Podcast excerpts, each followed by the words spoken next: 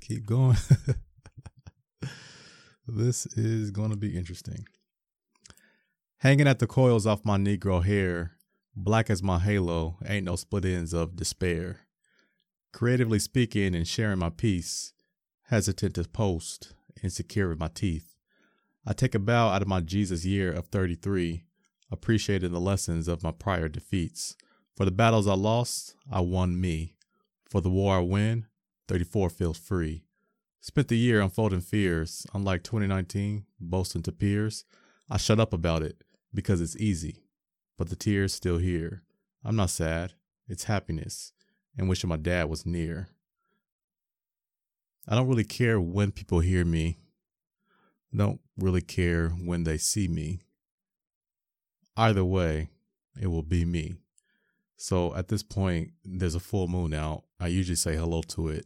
I used to run to it. Started in 2018 when I first started this writing journey. I was actually running to full moons from the full cold moon. Maybe it was a beaver moon in November 2018. I actually ran to it and spoke to it. It spoke back to me. So every time I see it, it means something a little differently.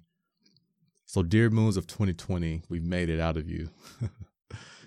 and the scariest tool I learned in this journey from jumping out of a job that was paying me $152,000 a year, I could have made a million dollars by now by selling aviation, aviation out of fear. But you know what? I left it and made zero dollars in 2019. And if you saw my GoFundMe, I was promoting back in 2019, you can see how much money I partly made. But there's been some other funds coming in from freelance or whatnot, but that doesn't really matter at this point. But again, the scariest tool I learned to use was my mind in this whole entire journey. And right now, I speak in a studio that I built back in 2018 in my basement. It was actually supposed to be a wine cellar when I first bought this house, but I decided to turn it into a speaking studio where my audiobooks are going to be recorded where my other podcast is being recorded and this podcast is being recorded and my confusion is being promoted. So going back to when I first started this podcast, I didn't really know where it was going, what I was going to be doing, who I was going to have. When I've had two guests on here, I plan on having more guests in 2021 with also my book reviews, article reviews, and lecture reviews that I'll have links to in the post. So stay tuned for that. I'm actually very excited for where I'll be going with season two of that. And if you've listened to the beginning of the episodes of last year, going back to Butt Talks podcast, um, when I first started, again, I think I was promoting the GoFundMe, but it was actually, it's nothing I go back and listen to. I don't want to edit them because it's a part of the journey. It's a part of this process. It's a part of my creative speaking endeavor. It's a part of everything I ever wanted to do and be and express myself because that's just what we can do. I don't, believe I'm harming anybody. I'm not harming myself. It's actually very fun. You know, I just get on here and just speak because I used to be scared to do that. Just like I said, I was used to be scared to use my mind because it used to be quite confined and limited ideas. But, you know, I, I took some leaps of faith and it got me to places that I never thought I would be. So, for those who did not participate in 2020, including myself. I had no choice. I got COVID and had to kind of participate in one of the bullshit shenanigans of that year. This year, we're not quite there yet. Like I said, I don't care when you hear this. It's still 2020, but you might be hearing this in 2021. You might hear this in 2022, but it's timeless information because the moon is still out. The same moon I was born under. It's very bright. It's very there. It commands respect. You have to look at it when it's full. It's just the way it is. It's just the way it is.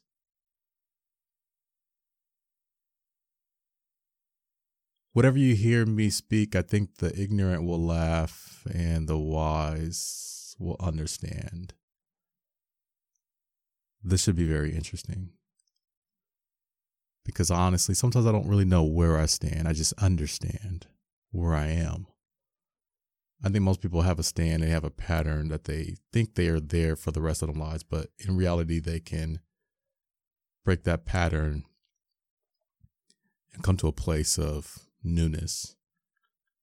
You want to become a millionaire, you think it's hard. Well, yeah, it's hard because you think it's hard. What's hard is not trying. What's even more depressing about that is actually not doing it and being on your deathbed saying, What if?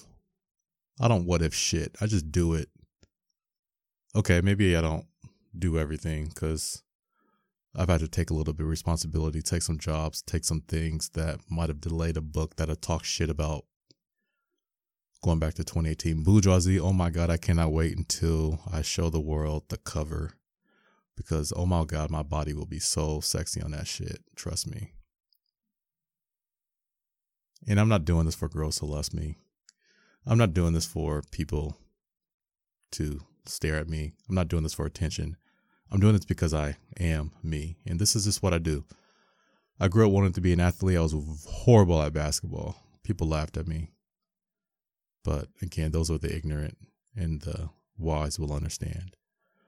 Because what I understand is what was more kind of trying to emerge out of me. And I was a little bit ignorant of what it was. So I started boxing and became a. I'm not a boxer, but I box back in 2009, July 2009, I believe it was, I was going through a very rough time and uh, never had ran a mile in my life. I don't think. I think I lifted maybe a few handful of weights, even at that. wasn't really doing much fitness at the time, and there was a summer night that was very hot and lonely in my apartment down in Eugene, Oregon, and I didn't really know what to do with the things that my mind was telling me to do. So I started running. I had no running shoes. I actually put on these shoes from the job I had two years prior in Las Vegas. Hadn't wore these shoes since working on the floor of a retail store in Las Vegas on the strip. Two years later, wanted to kill myself, and I took those shoes and ran four miles down to the Eugene Fairfield, or uh, what is the Eugene um, Fairgrounds and back from my house in those shoes. Horrible soles, but guess what? Soul was revived it was my soul because I had shoes to run in from the Adidas retail store performance to be specific. And I started running, running away from those thoughts, running away from the mindful disagreements that I fought, and ran away from the boring ass summer nights in fucking Eugene. Oh my God. So then I became a runner.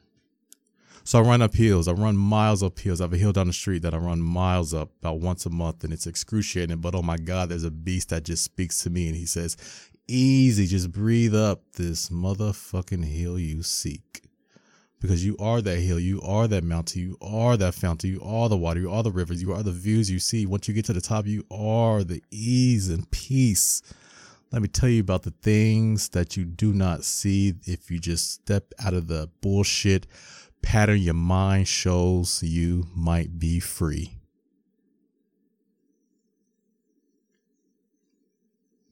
So I'm not an athlete, but I run miles up hilltops to speak my inner peace. I had a creative arc. I had a creative art. I had a creative spark. I had a creative mark. I had a creative way of doing things. I grew up watching Doug Funnie. I grew up watching Alvin and Chipmunks. I grew up watching Doug. I grew up watching Rugrats, and I was not a Rugrat myself, but I wanted to be one so bad. I started to see the thugs outside. I was hanging on Deacon Street. I am Deacon's own. I was Deacon grown. I am Deacon's boy. I don't know who the fuck Deacon is, but if you go to that street, there is a pet cemetery that's actually behind the house I grew up in. They built the house on that shit. That's how you get, you know, two for one on a double lot you know. So creatively telling my story, creatively speaking my worry, and creatively knowing my glory, I actually became a writer, but I am not a writer. I just have a lot of words to share. Don't take it personal, take it with you. Whatever it might be. I don't have a political stand, but I understand a political stance. It is one side, it is a pattern that you choose not to change. Maybe it's the people, maybe it's your leader. There's few type of people in this world. There are those who follow orders, those who lead orders, those who teach orders, and those who create orders. And then there's the stupid ass motherfuckers like blank and blank who don't even care about the orders. Those are the interesting, foolish people. But what's a fool? What's an ego? We don't know. Like I said, this should be very interesting. What the world is telling us, what the world is failing us, what the world is prevailing to fuss is what we believe is a new day. It is not a new day. It's just, it's supposed to be a new year here soon, but what do you know? Like I said, whatever's going to grow, whatever's going to go, whatever's going to flow, whatever's going to hold, whatever's going to be, whatever's going to see is everything we are going to speak and do. All writing's rewriting. We're only rethinking what's been done. We are doing nothing new. We are doing nothing for the few. It is up to you and your rear view. What is in the past won't last. What is in the future will not grasp. I say a lot of foolish stuff. So as soon as people start realizing that I am actually tired right now and kind of going off top of my head with this. I had no plan, I had no stand, I had no demand, but I do have one command. If you do not understand me, do not listen to me. If you do not agree with me, that's okay. Don't take it personal. Take it with you. This is Bud Talks Podcast, my final episode of quote unquote season one. Thank you. Good morning, good evening, good night. See you at the top.